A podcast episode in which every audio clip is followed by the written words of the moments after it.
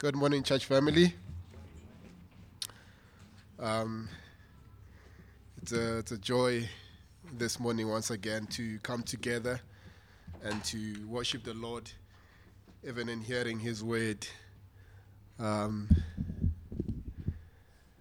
we had a wonderful week of a, a cold front. Um, it's been a while since we had any any cold weather up in uh, in Rustenburg, uh, but it was good to to to have the cold, and I hope it is good for for for for you. Um, but yeah, um, it was a it was a blessing as well. Uh, all seasons are from the Lord. Amen. Uh, we continue looking at Romans chapter. I mean, sorry, uh, Matthew chapter five. We'll come to Romans pretty soon. Don't worry. Uh, Matthew chapter 5, we are looking at the Beatitudes, the Christ like attitudes. Now we are in verse 7. But again, for the sake of context, I'll start reading from verse 1 and I'll end up in verse 7. Um,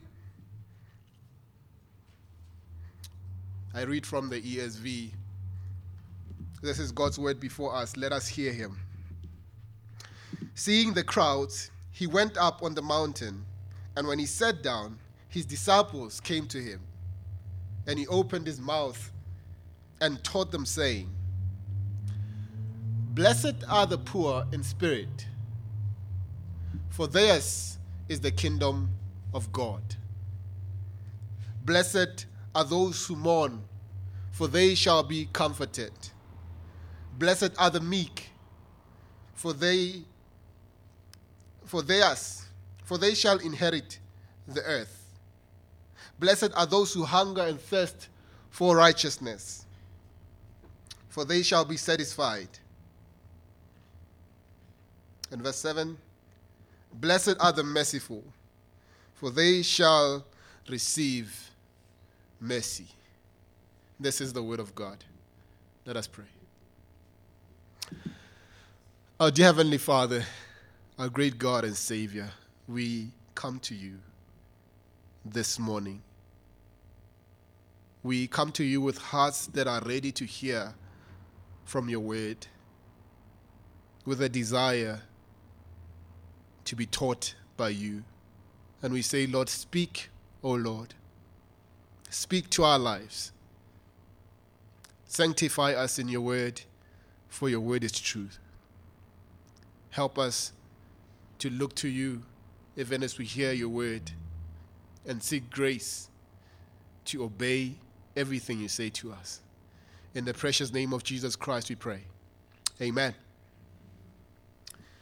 See, when an artist starts to paint a, a, a, a, picture, those who are observers or those who are looking at him cannot make it out because the final painting or the masterpiece is still in the mind of the artist. But as, she, as he or, or she makes progress through the painting, it begins to, to take shape, and, and we start to see what the artist was seeing in his or her mind. The, the colors and the patterns begin to make sense, and we can easily identify what is being painted. As we make progress, even through these Christ like attitudes, we our view starts to get clearer and clearer as Christ continues painting this picture of what characterizes those who are citizens of the kingdom of heaven we, we start to see this picture clearer. This picture of, of, of who are those who truly are followers of Christ. We, we start to see them. We start to see who they are as he continues step by step explaining their characteristics, explaining this Christ like attitudes that must mark those who are citizens of the kingdom of heaven, those who are committed um, to following him. And as we have already mentioned in the previous sermons, the, the first four Beatitudes are, are, chiefly concerned with our disposition towards God. And, and the last four are, are chiefly concerned with our disposition towards people. Now, now, now the first four, um, uh, they, they speak about the inner principle of the heart and, and the mind. And the, the last four speak about the external expression of those attitudes. So as we think uh, clearly about, about, about these uh, beatitudes, even as we look at um, their, their progress. We see that those who are poor in the spirit uh, mourn about their sin, mourn for their sin before God. And, and when they understand who they are, um, uh, they, they respond to God in meekness and sensing their great need uh, uh, and uh, uh, uh their great need before God, they hunger and thirst for righteousness which they lack these people who have truly received the, the, righteousness of God will be marked by mercy towards other people. They, they, they will be marked by an attitude of mercy, a character of mercy as they relate with other people. John MacArthur explains that the concept of mercy is seen throughout Scripture from the fall to the consummation of history at the return of Christ. Mercy is a desperately needed gift of God's providential and redemptive work on behalf of sinners. And the Lord requires his people to follow his example by extending mercy to others.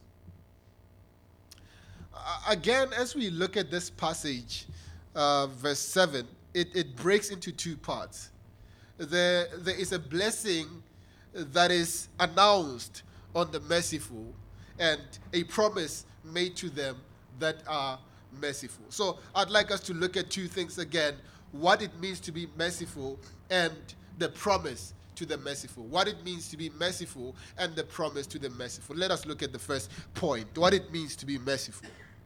He says, Blessed are the merciful. Blessed are the merciful. The, the Greek word here for mercy carries the idea of being beneficial and charitable. Mercy implies the ability to enter into another's world with all its misery, to feel for that person and to act to alleviate their misery. It is an intense understanding of another and their problems. It has in mind the misery pain and suffering of others. But not but mercy is not only feeling pity for people, for, for, for, people in, in misery, in, in pain, or in suffering, but it is also being moved to action to relieve those people. One author explains this. He says that mercy is meeting people's needs.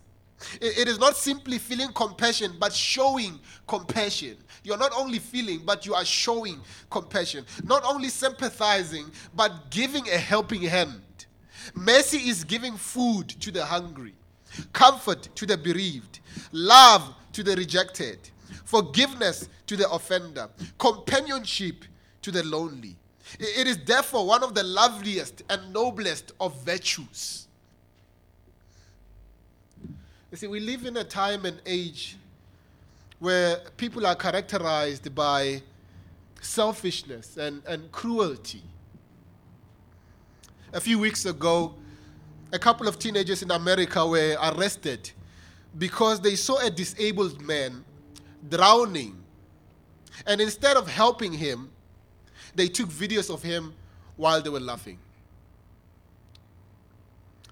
It has also been announced on the news that there is a class action lawsuit against the banks. I'm happy about this because these banks used to repossess homes from families that could not uh, uh, uh, afford to pay anymore, maybe because um, they lost their jobs or something. And, and they would auction the houses for as little as 100 rand, as, as 50 rand, and, and 10 rand. And if you have been paying attention to the news um, this week, you would know of the incident that uh, took place in Sandton, right? Which involved the wife of Uncle Bob beating a young lady with an extension cord, then trying to invoke diplomatic immunity. uh, which in layman terms, that means I can beat anyone and get away with it. These are just a few examples of selfishness and, and cruelty, self centeredness that we see among us, that we see in the world that we live in. Paul describes the last days in 2 Timothy chapter 3 as difficult times where, where, where people will be heartless, unappeasable, slanderous, without self control, brutal, not loving good. Again, he says in Romans chapter 1, verse 20, 29 to 31, when he describes the godlessness that characterizes uh, uh, uh, uh, the world today, he says, he says people will be characterized by all manner of unrighteousness. They will be evil, covetousness, malice. They, they are full of envy, murder, strife, deceit, maliciousness. They are gossips, slanderers, haters of God, insolent, haughty, boastful, inventors of evil, disobedient to parents, foolish, faithless, heartless. And he finishes that, that, that, that list by saying they are unmerciful. They do not have mercy, they are merciless people. You see, merciless is an indication that one has not experienced the mercy of God. It's an indication that one does not know the God of mercy himself. It's unfortunate that Christians today also display this kind of characters. They display this kind of, of, of, of, of, of attitudes towards people. You see, our calling as Christians is to walk in a manner worthy of the gospel. And if we walk in a manner worthy of the gospel in this world, then we must be marked by being merciful. Our lives must reflect the fact that we have experienced the mercy of God, that we know the mercy of God. Our lives must show that if we are to be the light of the world, if we are to be the salt of the earth, we are to bring a flavor that is different from the perspective of the world. We are to be different from people of the world. We are to be marked by mercy as Christians as we walk in this world.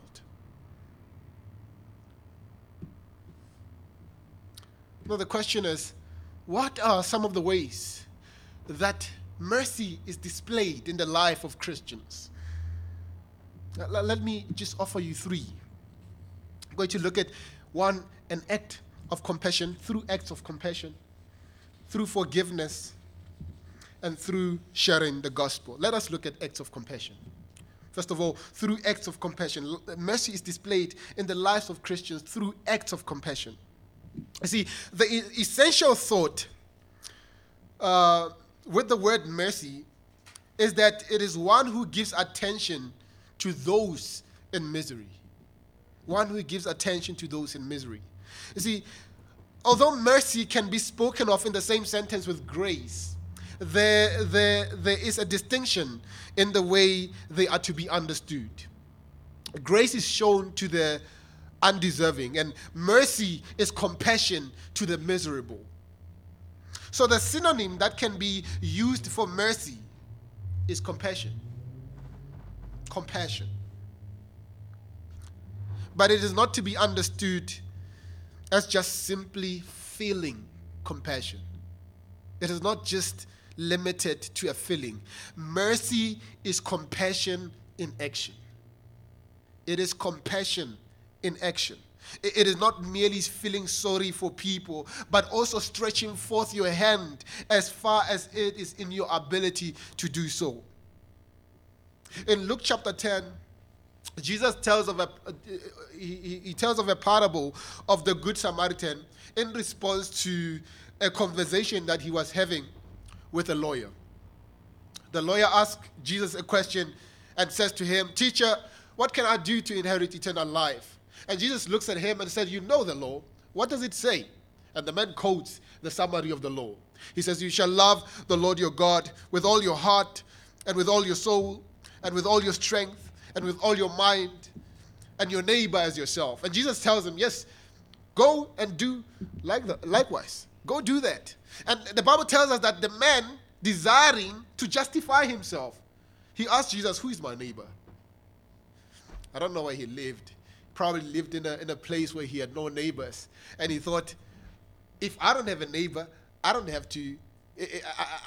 Am not responsible to be keeping uh, uh, uh, what the, the, the, word of God is saying here. So he, he's trying to justify himself and say, I don't have a neighbor. So Jesus proceeds to, to tell him of, of, of this parable of the good, good Samaritan, of a man who was on his way from Jerusalem to, to Jericho. And as he was on his way to, to, to Jericho, he was met by thieves. And they, they, they, they, they, they, they, they, they, they, they, they, beat him, they stripped him, and left him to die. After a few minutes, a priest walked by. And he saw the man And instead of helping the man, he passed by on the other side. Again, after a few minutes, a Levite walked by, also saw the man. Instead of helping the man, he passed by on the other side. Verse 33 and following of Luke chapter 10, it says, But a Samaritan, as he journeyed, came where he was, talking about the man, came where the man was, and saw him. Listen to these words. He had compassion. He had compassion. He, he went to him and bound him, uh, bound up his wounds, poured oil and wine, then set him on his own animal and brought him to an inn and, and took care of him. And the next day took out two denarii and gave them to the innkeeper, saying, Take care of him, and whatever more you spend, I will repay you when I come back. Notice this, notice this about the Samaritan that he had compassion toward the man. Though he did not know the man, he had compassion towards him. Not only did he have feelings of compassion, but he also uh, uh he, he, he also went to help the man. His compassion was compassion in action. It was not just a distance pity. You know that distance pity? Where you see someone in misery, in suffering, and you say, Ah, shame. Ah, shame, toch. It's too bad, eh? But we see the Samaritan being moved to compassion and acting to help the man. And Jesus ends the parable by, by asking the lawyer, which of these three, the priest, the Levite, and the Samaritan, do you think proved to be a neighbor to the man who fell among robbers? The lawyer answered, The one who showed mercy. And Jesus said to him, You go and do likewise. So, in a world that is selfish and unmerciful. As Christians, we must be known for our compassion. We must be known for our compassion. Not only that, but mercy is also displayed in forgiveness. Mercy is, is, is, is displayed in extending forgiveness towards others. New Testament scholars have shown that, especially in this beatitude, in this beatitude, mercy describes one who forgives and pardons another who is in the wrong. Think with me for a second. I, am sure you will agree with me that there is no joy in holding past hurts and pains from people who have wronged you there is no joy. No one can ever say, I'm happy that I'm holding a grudge against someone. But we do, right? We hold those grudges. We, we, we, we, we, we, we keep replaying those pains in our minds. We keep reminding ourselves of the way we were hurt, the way we were disappointed. We, we keep bringing them back to mind. But it never gives us joy, does it? It never brings happiness. We can never say, Blessed are those who hold a grudge, right? If you, if you have ever been wrong, then you, if you are breathing here, I, I, I can uh, predict that you have been wronged before. You know how hard it is to forgive. Right? It is hard to forgive. One can even say it is almost impossible on other cases to forgive. But in Christ, we are able to forgive because we have been forgiven.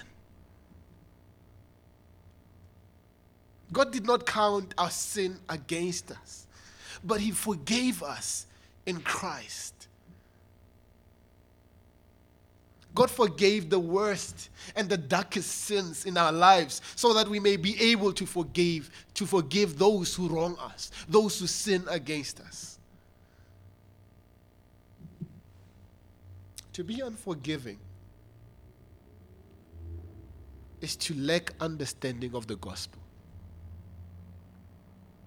Is to lack understanding of the gospel. In fact, uh, listen carefully here in fact, it is to think that you are more holy than God.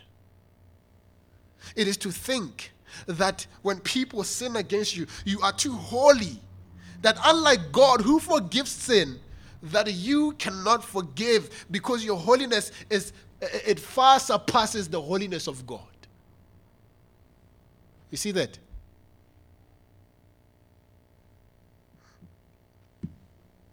Paul appeals to the, the forgiveness of the Lord when he, he exhorts the, the believers to, to, to, to forgive and, when he writes to the church in Colossae.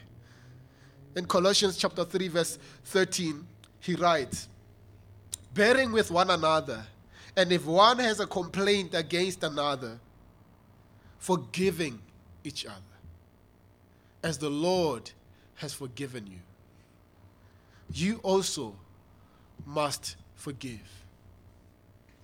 Do you see where the encouragement to forgive comes from? It doesn't come from me, but it comes from what? The fact that the Lord has forgiven me. Paul repeats the same idea he says the similar thing to, to, to the church in uh, uh, Ephesus, in Ephesians chapter 4, verse 32. He says, Be kind to one another, tender hearted, forgiving one another, as God in Christ forgave you. The fact that God in Christ forgave us means that we are able to do what? To forgive. Think about how old you are right? Let's say you are in your 40s. Let's say you you you sin about uh, uh, three times a day, 365 days a year. Every time, God forgives you.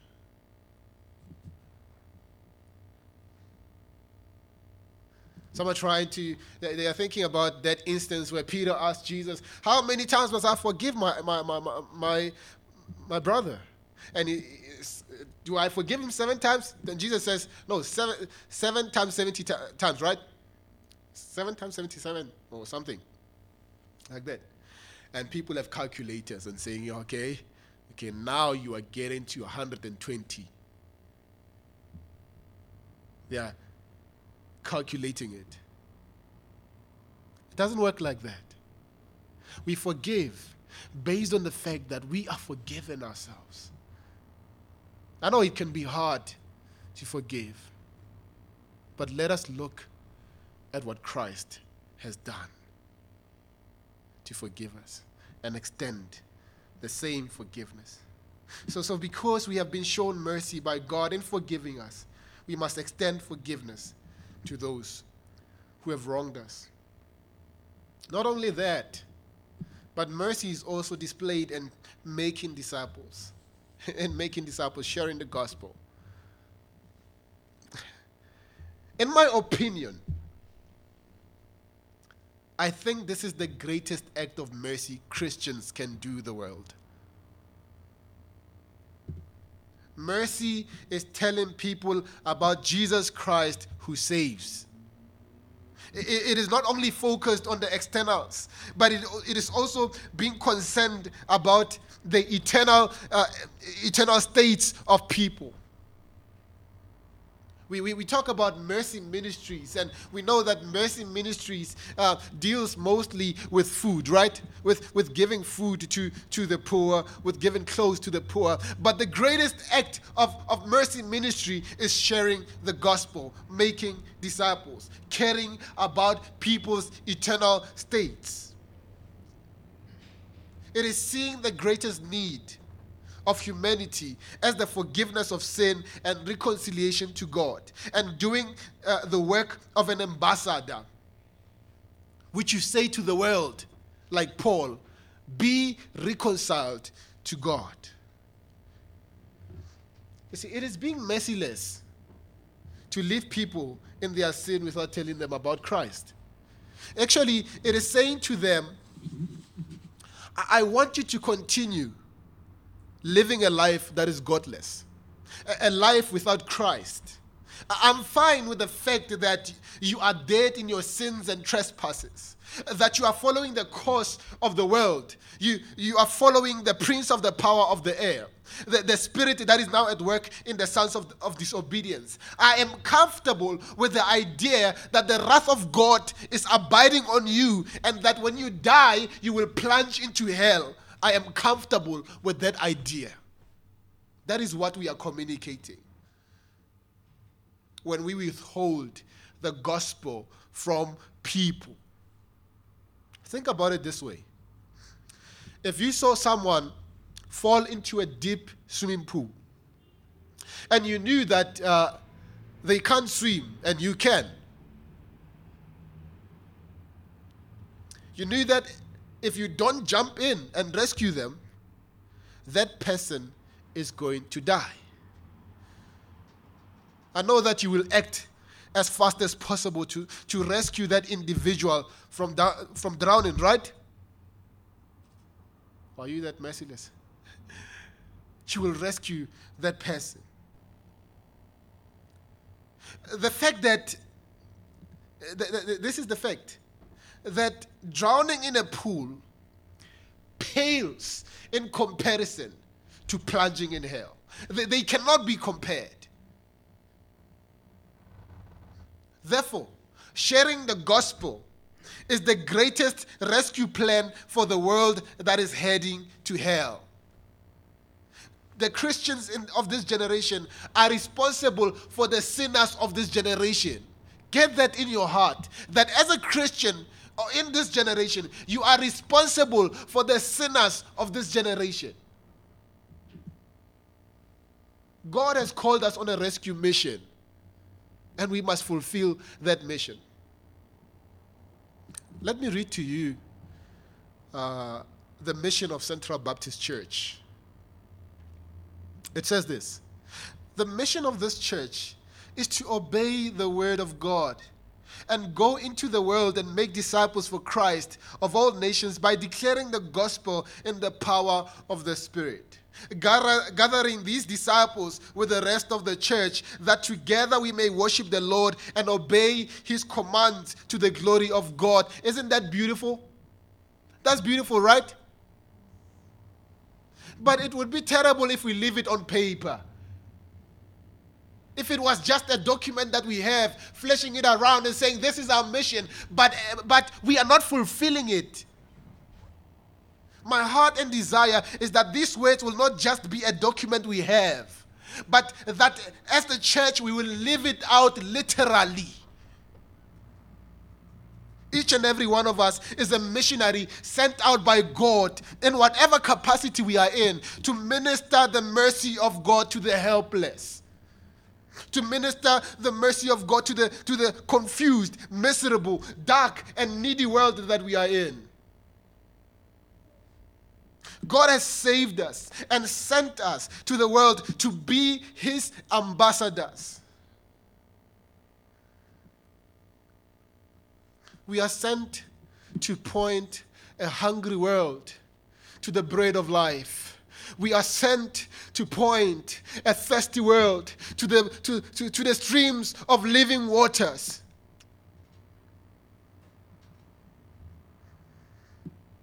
There is a reason you live where you live.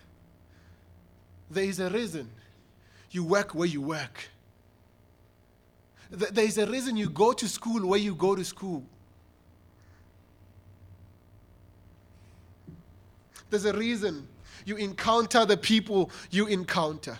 It is not a matter of chance.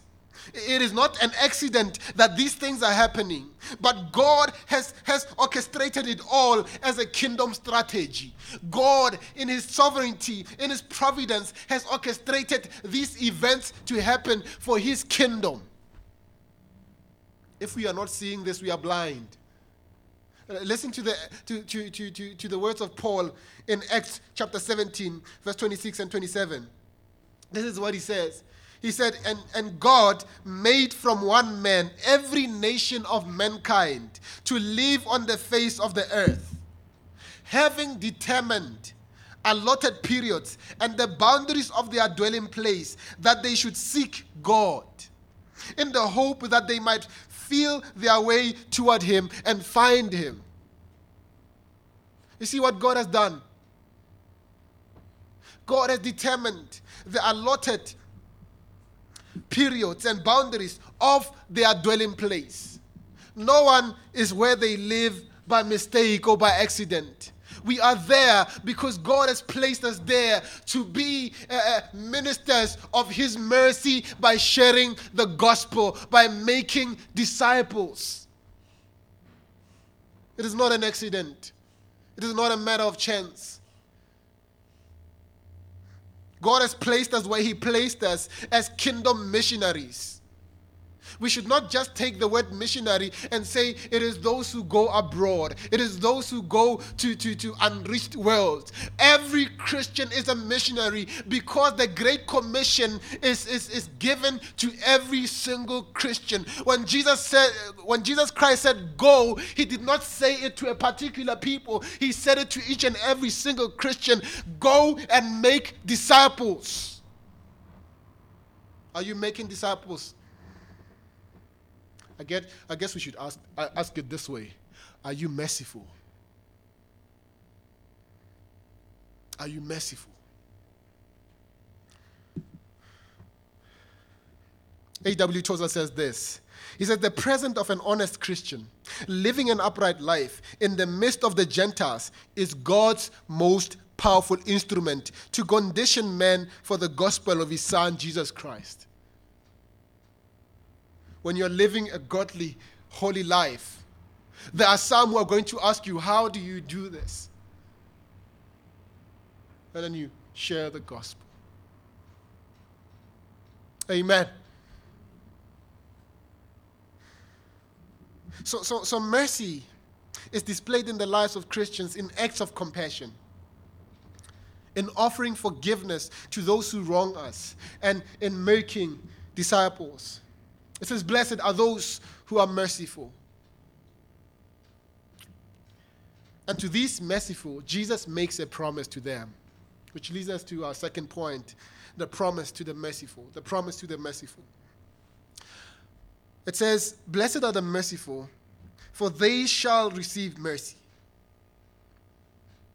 When Jesus says, For they shall receive mercy, he is not advocating salvation by works in that you obtain mercy for salvation by showing mercy.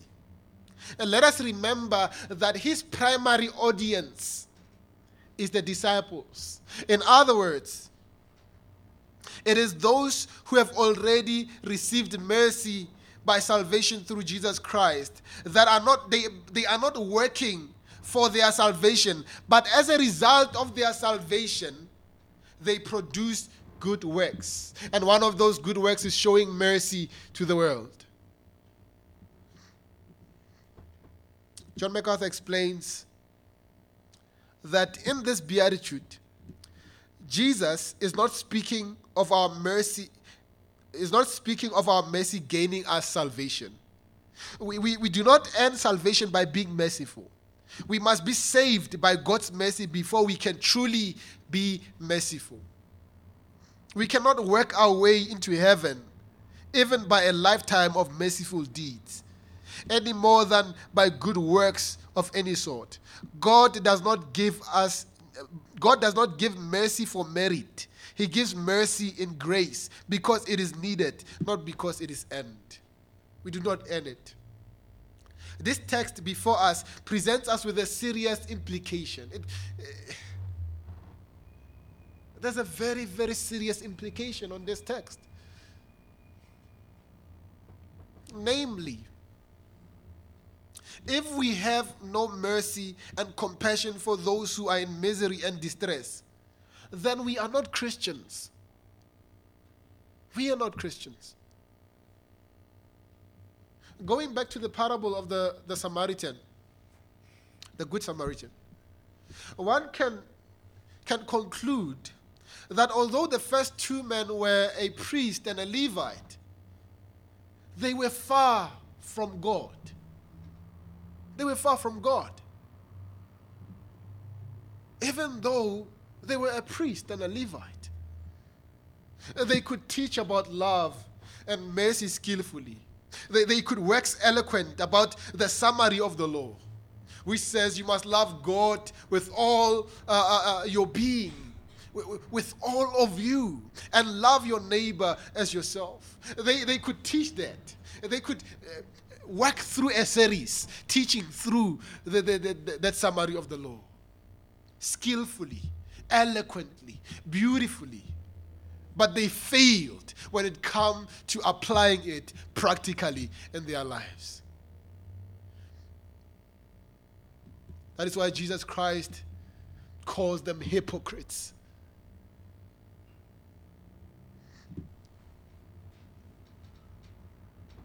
But the Samaritan displayed the principle of loving God and neighbor practically in his life.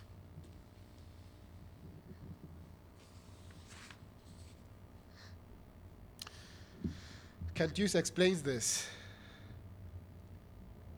He says, if we remain impassive or, or callous to human need and, and refuse to do anything about it, we need to take a good look at ourselves and see if we are really believers. John says it best in 1 John chapter 3 verse 17. If anyone has material possessions and sees his brother in need but has no pity on him, how can the love of God be in him? How can the love of God be in that person? Who has material possessions and sees the brother in need and carries on with no pity, no mercy, and they say, I love God. This is a true test that evangelicals don't like. Christians don't like this test anymore. Today, I suspect that there are some who would reject this test outright. If so, they are in great peril of, of soul. True belief is never to be divorced from attitude and action. Blessed are the merciful, for they shall be shown mercy. We show mercy because we have been shown mercy. Amen. Our dear Heavenly Father, Lord, we thank you. We pray that you will convict our hearts, O Lord, with your word. Help us, O God, to look at what you've done for us on the cross. The mercy you have displayed for us bountifully. Mercy that cannot be measured. Mercy that is renewed every morning. Lord, may we be inspired by this, encouraged by your mercy for us to extend mercy to the world, showing acts of compassion, extending forgiveness, and making disciples. We pray, Father, that you will work in our hearts and give us the grace, oh God, to walk as your word demands. May your name be glorified. In the name of Jesus Christ, we pray. Amen.